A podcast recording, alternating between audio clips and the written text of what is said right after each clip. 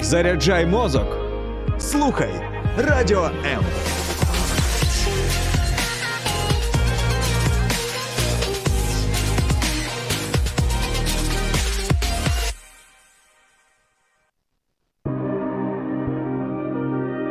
Хто ми і що несе наш рід?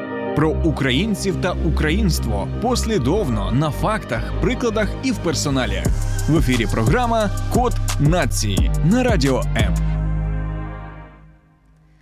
Ви уявляєте собі життя без фото? Селфі, шкільних альбомів, паспорті, у новинних стрічках, журналах, на білбордах. І, зрештою, просто фотографії, які ми робимо мимоходом або на наших подорожах. Щодня ми фіксуємо ці моменти життя і носимо при собі у смартфонах. То чим же стала сучасна фотографія для нас? І яке місце займає фотографія сьогодні в нашій українській історії? Вітаю, друзі! З вами Юлія Скоробогач, програма «Код нації». І сьогодні говоритимемо про ось це нетипове фото, яке сьогодні для нас таке стало важливе, із режисером-постановником, фотомитцем і просто класною людиною Сергієм Жеребковим. Сережа, привіт. Привіт, Юлічка, дуже радий тебе бачити, чути. Навзаєм. Дуже приємно, що у нас сьогодні такий творчий ефір. І не могла не запросити тебе, адже ти, мені здається, мислиш взагалі фотографією, мислиш кадрами і дуже цінуєш життя. Це важливо. А що основне, про тебе можна легко сказати: людина із фотоапаратом. То скажи, Сергію, як же ж так сталося, що при тому, що в кожного з нас є смартфони, фотоапарати, безліч технічних можливостей, але твоя робота залишається незмінно актуальною? Ну, насправді, розумієш, є людський фактор завжди. Ну, фотографія – це ж не про те, щоб зробити просто фотографію людини і все. Фотографія – це про психологію. Це треба людину налаштувати. Не кожна людина приходить і одразу така хоп, і гарно виходить. Всі зажаті, всі сковані, всі хвилюються. І щоб це хвилювання прибрати, це вже залежить від людини, наскільки вона багато років працює з людьми, знає підхід до кожної, і як це зробити швидко, щоб не втрачати час фотозйомки. Тому що там беруть на годину, да, і півгодини ти зажатий. І останні півгодини ви вже летите, щоб зробити гарні фото. Я думаю, це буде слушна рекомендація для тих, хто взагалі розраховує на те, що можна зробити дійсно там за 20 хвилин. Іноді я бачу таку рекламу. Так. 20 хвилин, і у вас є найкращі фотографії вашого життя.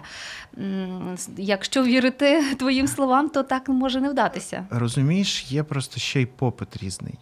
От такі фотографії, про які ти кажеш, це вже більше для сторіс, для Інстаграму, для якихось постів. Вони не так впливають на пост, як вони просто як заглавна картинка. Там вже не важливо там якість, сюжет, це просто картинка, яка стоїть там під ложкою, під текст. Пригорнути увагу, тому що люди, ми візуали, ми хочемо бачити щось яскраве, щось цікаве. І от саме тому вони роблять просто такі фото. А я от просто створюю фотографії живі, щоб люди хотіли, не те, що хотіли, щоб люди себе бачили природніми і бачили свою природню красу, яка в них є. Просто і без обробки. Так, так. Тому що кожен в нас її має, просто в нас є от такі дітокомплекси, десь ми зажаті, десь ми там соромимося, десь ми не можемо відкритись. Говорили ми, от згадували про старі фотографії, власне, і є така особливість, магія у старих фотографіях, що вони таке враження, що вони завжди вдалі.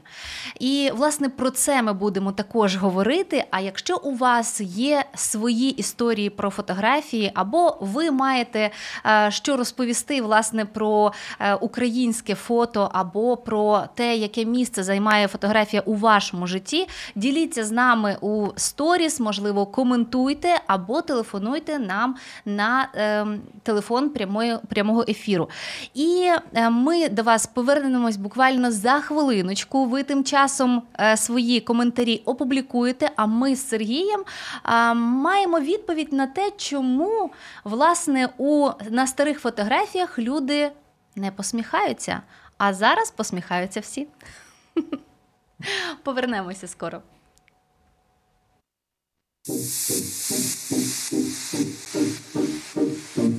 Слухай Радіо М на FM-хвилях. Київ 89,4 FM. Запоріжжя 88,8 FM. Кременчук 97,9 FM. Слов'янськ, Краматорськ, Дружківка, Костянтинівка, Лиман на частоті 87,5 FM. Місто Мар'їнка 89,8 FM. Покровськ 103,7 FM. Щастя 102,3 FM. Гірник 105,5 FM. Одеська область, Миколаївка 101,7 FM. Радіо М. Ми тут заради тебе. Що ж, вітаю, друзі. Це програма «Код нації» і наша тема «Про що мовчать фотографії». Я думаю, що багато фотографій мовчать про те, що за ними стоїть. Тому що те, про що вони говорять, ми можемо на них, власне, і побачити. А от про що вони мовчать? Що було до фото, що було після цього? Ми іноді дуже вузько мислимо стосовно фото і уявляємо лише селфі або ті фото, які ми бачимо вже, як сказали, в рекламі, власне, такі от десь зовні. І забуваємо, що фотографія має, уже зайняла таку нішу в нашому житті і не одну, і що без цього не відбуваються професійні здобутки в багатьох сферах. Ну, зокрема, це ми говоримо як про мистецтво, да, вже фотомитці, які фотографують і створюють абсолютно інший світ, виграють конкурси, здобувають, не знаю, гранти і так далі.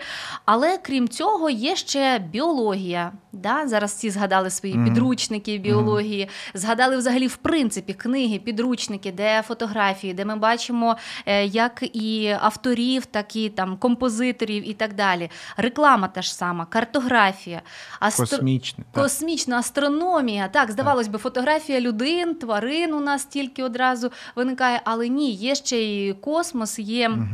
фотографії всього. Зрештою, комунікація. Ми уявляємо все через фотографії. Так. От так складається. І навіть друзі з'ясовують подробиці різноманітних правопорушень, назвімо так. Саме от криміналістика багато в чому побудована на фотографії. Сергію, скажи, чи довелося тобі працювати, можливо, в якихось суміжних галузях і якось використовувати своє вміння фотографувати саме в них? Або ж, можливо, зараз твої фотографії також комусь допомагають не лише от в фото, аби стояло на портрет на столі? Ну, в мене було декілька таких проєктів, зараз ще готується ще один.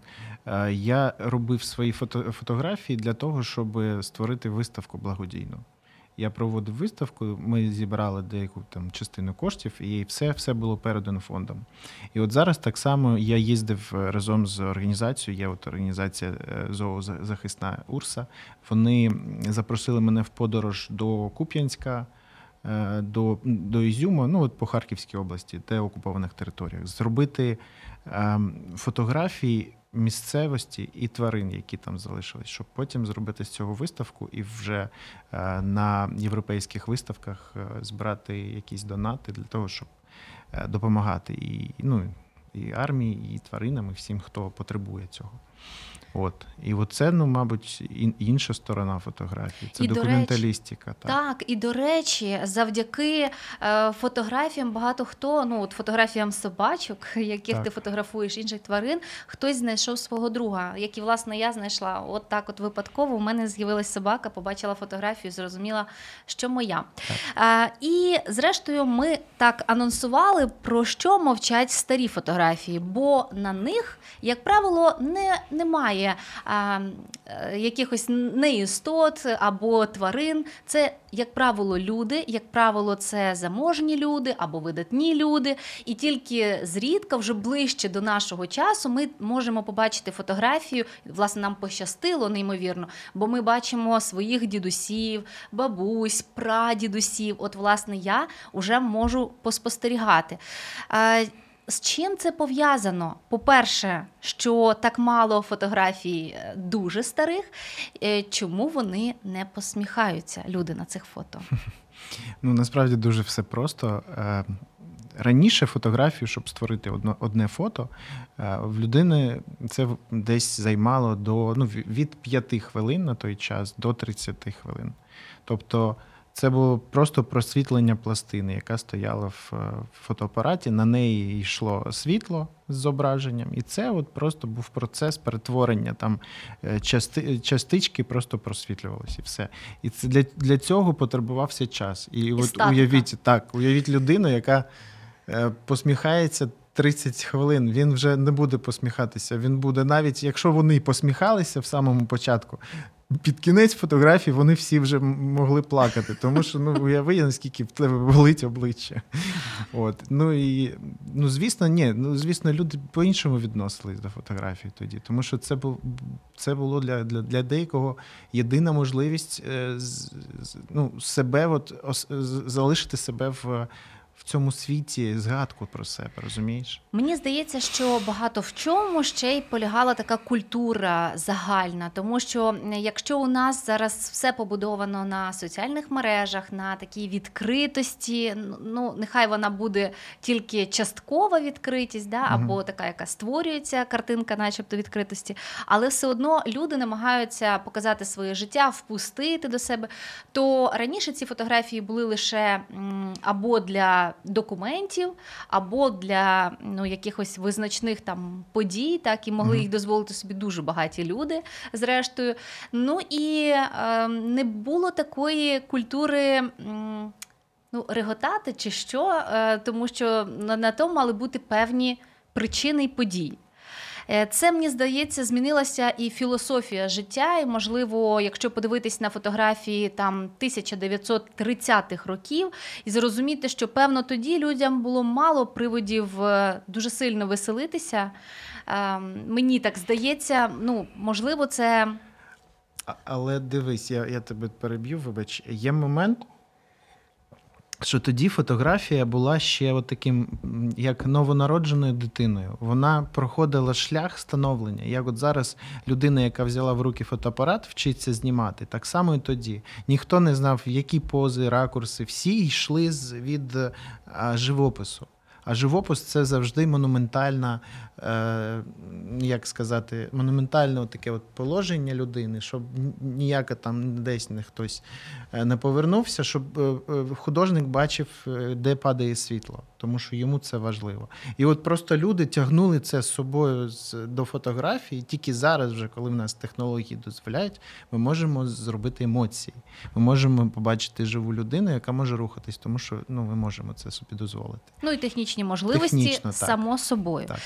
Якщо говорити, от нещодавно в однієї із блогерів, власне, Софія.Крапка.Крапка, я вам, друзі, також рекомендую, це теж була в нас в ефірі, і розповідала про менталітет український, про культуру, яку варто відроджувати. І от, власне, вона проводила опитування. Якраз на цю тему, коли от я готувалася, вона проводила опитування, як ви гадаєте, чому люди не посміхаються на фото. І там були різноманітні версії про те, що у людей було погане здоров'я і, відповідно, поганий стан зубів вони не могли собі дозволити. По-друге, це в багатьох регіонах, там, особливо якщо це не якісь солідні події, то немає приводу, знову ж таки, реготати. І це все не формат. І там було ще дуже багато варіантів, але все ж таки це дуже сильно людей турбує. Отож, покоління сучасне ламає стереотипи, показує абсолютно різноманітні фотографії. І тут виникає питання стосовно Як же нам зберегти на майбутнє? Уявімо собі, що проходить ще 100 років, на нас дивляться, на наші фотографії дивляться наші нащадки, що вони подумають, прочитають і як зробити такі фотографії, аби вони зчитували про нас тільки найкраще. Як ти гадаєш? Цього неможливо, на жаль, зробити. І це добре. Ну, насправді, коли все добре, все гарно, все от, ідеально, людина, по-перше, в це не вірить, а по-друге, вона не бачить цих, знаєш, типу кордонів. От коли є біле і темне, да, ти бачиш між ними різницю. Якщо люди будуть бачити тільки гарні фотографії, де всі посміхаються, вони будуть задавати питання. А невже вони всі однакові були? Ну, невже вони всі там, знаєш, намагаються виглядати краще, ніж вони є? І вони будуть бачити і фотографії, де вони насправді там натуральні. Да? Там люди ж теж деякі натуральність виставляють, а деякі з масками. Ну, це теж буде показувати контраст між цими фотографіями. Вони будуть самі вже вирішувати, що для них поп-арт, да, ця розмальована дівчина, чи що для них реалізм, в якому вони побачать сюжет, побачать людину, зможуть про неї щось дізнатися. Тому що фотографія, вона з детальками, вона дає можливість просто як Шерлок Холмс вивчити людину по емоціям, по обличчю, по осанці, по тому, як сидить, як одягається, як падає волосся. No. Це цікава думка. Я сподіваюся, що у нас у всіх буде така можливість час від часу робити самоаналіз, а що побачать зрештою на цьому фото мої нащадки. Так. Ну і, друзі, не забувайте коментувати. Якщо ви також маєте запитання, ставте їх Сергію. Він давно дружить з фото і багато всього знає і вміє. Ну, а ми тим часом розберемо трішечки історію фотографії. Ну, не вдаючись у світову історію, я хотіла уточнити ось який момент. Фотографія як така існує, ну, скільки? Приблизно 200 років, так? 1837, так, здається, було перше фото. Там є кілька варіацій, зрештою, будемо вірити, хто більше довіряє якому джерелу. Але ось цей вид з вікна, да, офіційно. То ми маємо таку невелику історію фотографії, а в Україні фотографія почала свій відлік, власне, ми розуміємо, що і це була Австро-Угорська імперія, це була Російська імперія. І, зрештою, в українській історії фотографія залишається, як на мене, фотоапаратом «Київ», який виготовлявся на нашому заводі «Арсенал», фотоапарати «ФЕД», здається, так, марка. І ось цими фотографіями, які дійсно входять в історію, коли це, наприклад, акт злуки, який відзначають 22 січня, і це також є історична фотографія. Це фотографії наших героїв, які на сьогодні вже пройшло там 100 років, а вони для нас досі герої, і в нас є їхні фотографії. Як на мене, українська фотографія має відлік ось тут саме, да, де вона показує поступ нашого життя. Ну, вона, може, і раніше з'явилася, набагато раніше. Ну, Україна – це така ж територія, куди дуже багато емігрувало різних технологій. Ми просто багато про що не знаємо. І українська фотографія, вона з'явилася раніше. Ми ж бачимо ці подольські світлини, світлини різних часів, де ми можемо побачити, як вдягались насправді наші нащадки. Да, це інколи бувало таке, що це були і з різних інших країн фотографи, які просто вивчали етнос різних народів, і вони приїздили, для них це було як вивчення тварин невідомих в Африці. Складно сказати, що фотографія почалася з популяризації фотоапаратів легких, знаєш, щоб можна було. Це моя асоціація, що воно в мене одразу українська історія української фотографії, фотоапарат Київ, одразу чомусь така пряма асоціація, да, і фотографії наших героїв або певних історичних подій.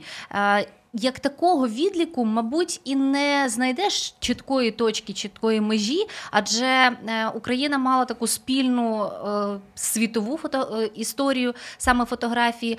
Проте сьогодні ми абсолютно точно можемо сказати, що так як музика набула своїх обрисів, так як кінематограф має свої обриси, так і українська фотографія має уже свої характеристики. Угу. От особисто для тебе, в чому характеристики сучасного українського фото, фотомитця, точніше, які фотороботи для тебе є титульними, які можуть показувати сьогодення? Насправді, от якщо дивитись фотографії наших сучасних фотографів, да, я не можу когось порадити чи сказати, що хтось поганий, чи хтось хороший. Я вважаю, всі хороші, просто кожен обирає для себе своє фото, свій жанр фотографії. У нас просто зараз поки ще не прийшов той час, щоб була якась ідентичність фотографії української. На жаль, тільки якщо це там якась тематика українська, да, от десь там в українському образі. В мене завтра буде зйомка, якраз теж буде майстер-клас про український цей вбрання, так, і буду робити фотографії для учасниць. От, складно сказати, ми зараз поки кожен намагається когось копіювати, тому що вони вважають, що фотографія – це про те, щоб хтось зробив щось схоже гарно. А фотографія – це про кожну людину окремо, про кожного творця окремо. Як хтось, як там Да Вінчі створював свої картини, там хтось, Ван Гог створював свої картини, вони всі різні, і в них у кожного свій стиль.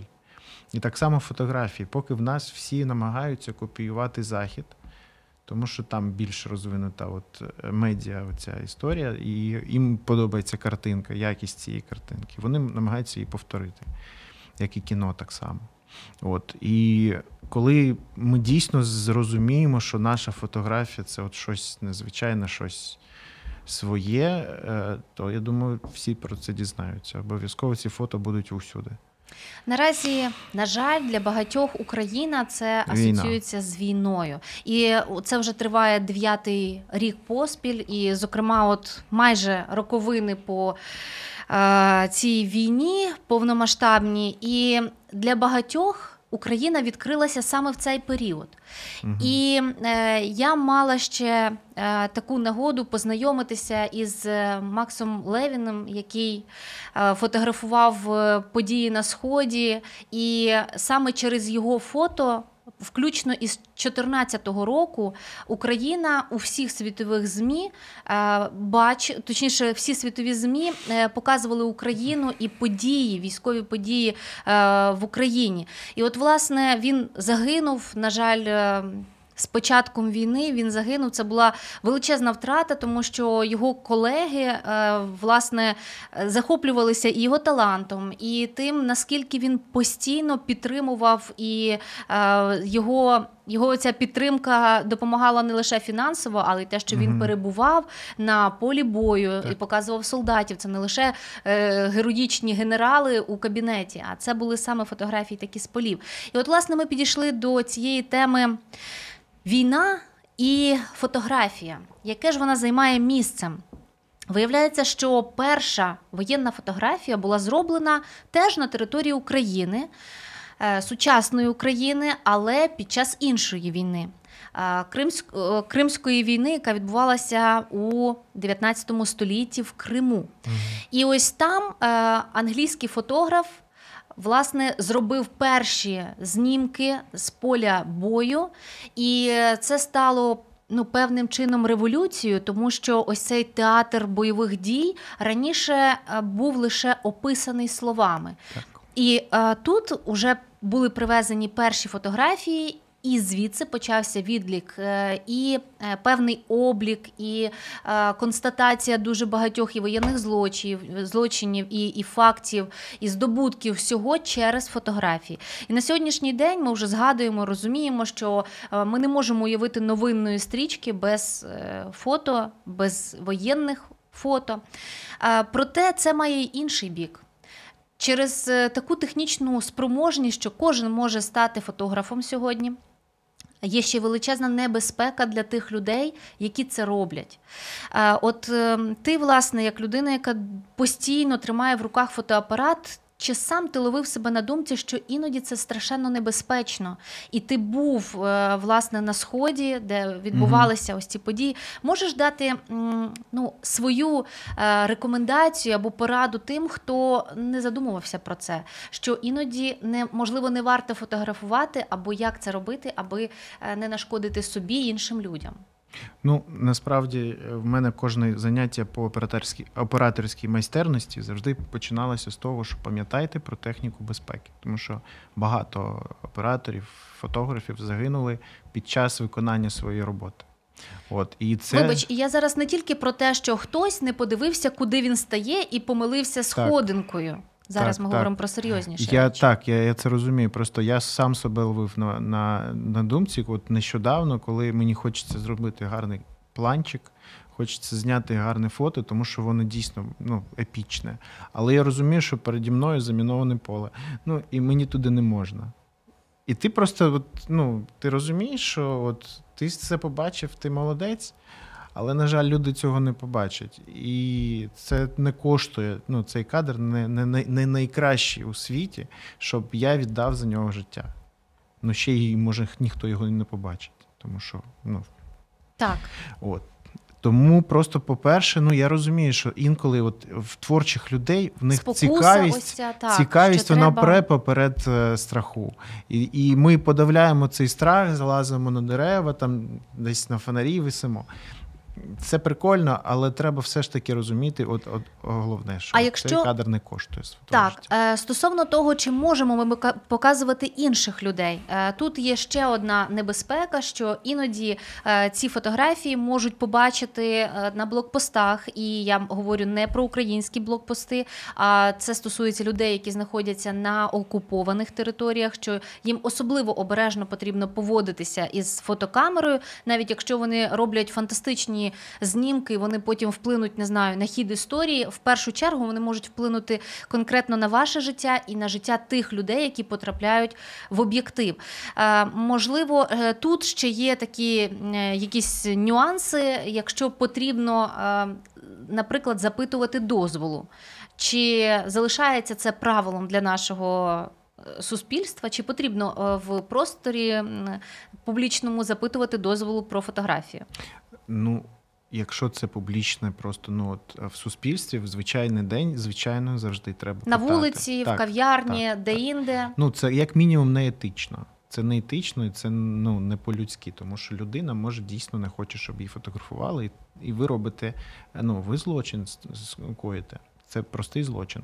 Але якщо це подія завжди потребує висвітлення, тому що кожна деталь, яка потрапила на фото, може потім розкрити картину ширшу. Тому це завжди, просто тут вже знімаєш, тому що це це потрібно відбуватися.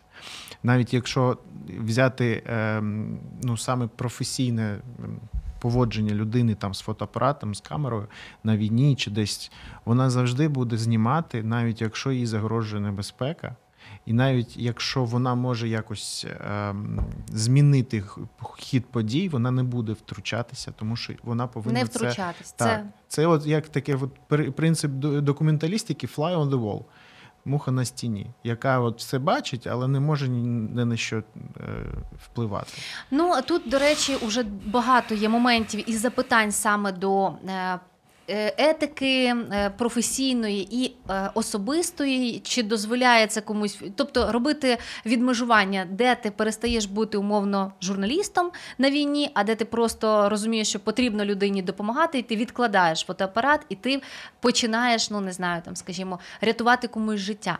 Тому, друзі, особливо наголошуємо про те, що зараз це надзвичайно важливо пам'ятати про безпеку вашу і тих людей, яких ви знімаєте, і маємо ще одну коротесеньку перерву, після якої повернемося до вас. Якщо у вас є фотографії, які варто показати, розкажіть нам і покажіть. Ми з радістю поділимося для всіх інших. Долучайся до Радіо М у соціальних мережах. YouTube канал, Facebook сторінка, TikTok, Радіо М, Telegram, Instagram, radio.m.ua. А також наш сайт radio.m.ua. Радіо М. Завжди поруч.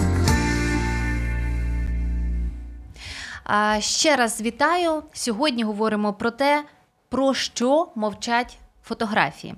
Ну і дуже для багатьох людей фотографії, в принципі, мовчать. І коли ти запитуєш у людини, про що це фото, вона каже, ні про що, Павло тут сфотографований. І для багатьох вони ні про що не розповідають. Ти як людина, яка точно вкладає певний зміст у свої фотографії, можеш сказати ось цей секрет, як зробити так, щоб фотографії почали говорити, щоб вони не мовчали. В чому цей секрет? В чому він полягає? От якраз в мене була виставка на таку, на таку тему. Я хотів зробити фотографії, які будуть, кожна людина, яка їх побачить, щоб він домалював собі сюжет, щоб він зробив якісь висновки, щоб він трішечки подумав. Чому для багатьох людей фотографія мовчить? Тому що вони просто не вмикають свою фантазію. Вони не розуміють, що вона в них теж є. А мають? Мають, звісно, кожен має фантазію. Фантазія – це лише наша надивленість. Чим більше ти десь мандруєш, чим більше ти дивишся там серіалів, чим більше ти дивишся фотографій, слухаєш музики, ти тренуєш свою надивленість. І потім твоя надивленість генерує в голові фантазії. Тому що це вже твоя природа. Це не те, що там творча людина там може тільки щось фантазувати. Може кожна. Скажи, от я знаю, що ти, певно, відзначаєш для себе ті моменти, коли через фотографії ті чи інші виникають величезні скандали. Обурення, скандали. Я знаю, що не залишилося поза твоєю увагою фотографія з першою леді, скажімо. Всі її обговорювали. От здавалося б, для одних нічого, а для інших аморально, скандал, неприпустимо. Як зробити ось цей баланс, аби те, що хотів сказати фотомитець, дійсно так само считали його глядачі? Розумієте, це була видатна фотографиня, да, світлярка, у нас кажуть так, яка побудувала свою кар'єру на провокації. Її перша видатна фотографія – це Джон Леннон і Йоко Оно. Джон Леннон лежить оголений. Так. Це було ще й за один тиждень до його смерті.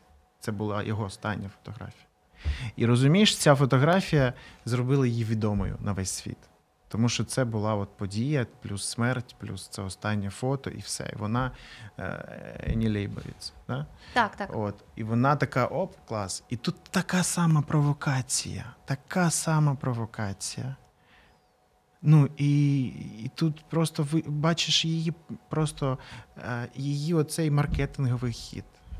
Щоб про це розмовляли, про це розповідали, тому що власне, вона... Власне, виходить, що вдалося все? Да, вдалося, звісно. Просто вдалося. І ще один висновок, який напрошується, що іноді фотографії нас провокують, в принципі, у будь-якій сфері життя. Так. Здавалося б, ті люди, які до політики ставилися нейтрально, байдуже, включилися і написали свій коментар, залишили свій відгук і висловили свою думку. Проте, знаєте, в мене є, я, готуючись до ефіру, подивилася кілька рекомендацій, які дають людям фотографи, аби стати зрозумілішими, якщо ви хочете свою фотографію, чи то свою з селфі, чи то когось іншого, а ти от скажеш, чи правильно я зрозуміла, що є одна із методик, мені вона запам'яталась і сподобалась найбільше, це така часткова інтрига.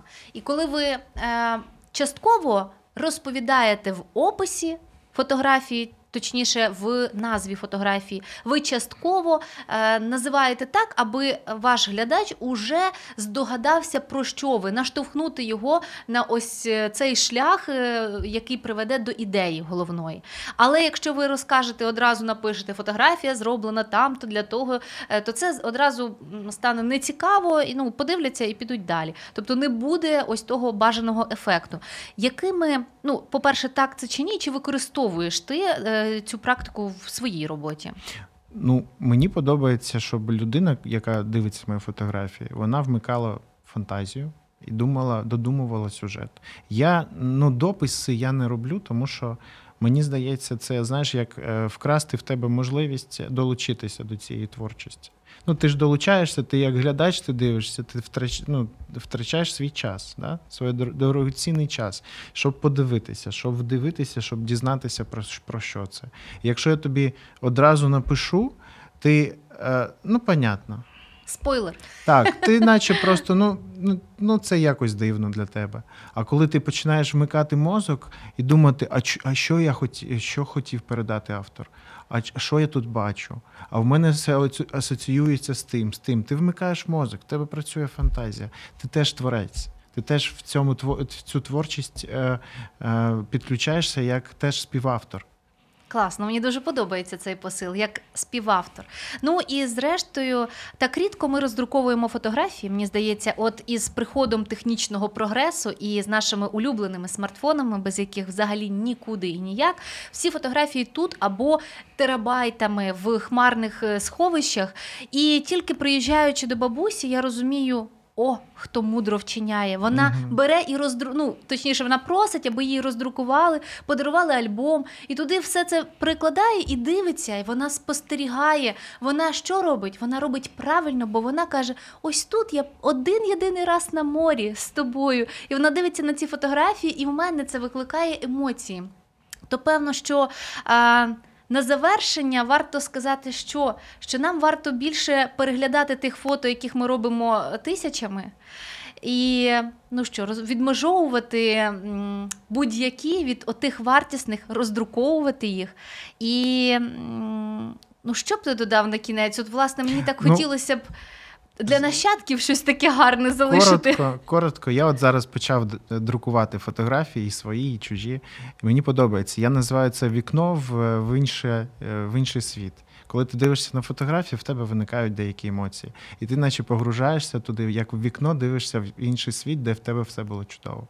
І от, до речі, раджу просто людям, в яких сумні стіни вдома, роздрукувати декілька крутих, цікавих фотографій з їх яскравими емоціями, щоб нагадувати собі, що вони були колись крутими, і вони повинні бути крутими так само і зараз. Щоб це їх мотивувало. Тому що фотографія, вона мотивує, вона провокує, вона там дає тобі натхнення. І фотографія дає можливість побачити себе в минулому і показати себе минулого майбутнім дітям і нащадкам. Дякую тобі дуже.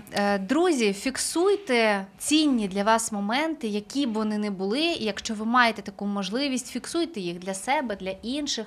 Я дякую тобі, Сергію, за те, що ти робиш це для інших, робиш це красиво і ще й називаєш це фототерапією. Мені це особливо подобається. Гарна назва. Зараз вже фотоарт-терапія, тому що для багатьох фототерапія звучить як наче лікування, а фотоарт-терапія це більше зміна свідомості. Да, ага. Зміна свідомості. Ти прийдеш на одну фотосесію, і ти вже не будеш іншим. Ти будеш вже інакшою, неправильно сказав, ти будеш інакшою людиною, з інакшою свідомістю, з іншим розумінням фотографії і себе на фото. Отак говорять фотографи. Залишається тільки повірити, що можна після фотографії стати іншим.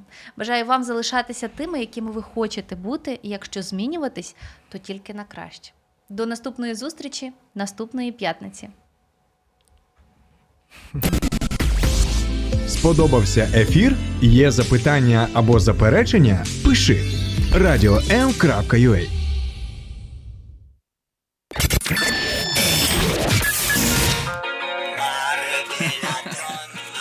Радіо М. З нами не засумуєш. Це точно. Да успієте ще, дай Боже.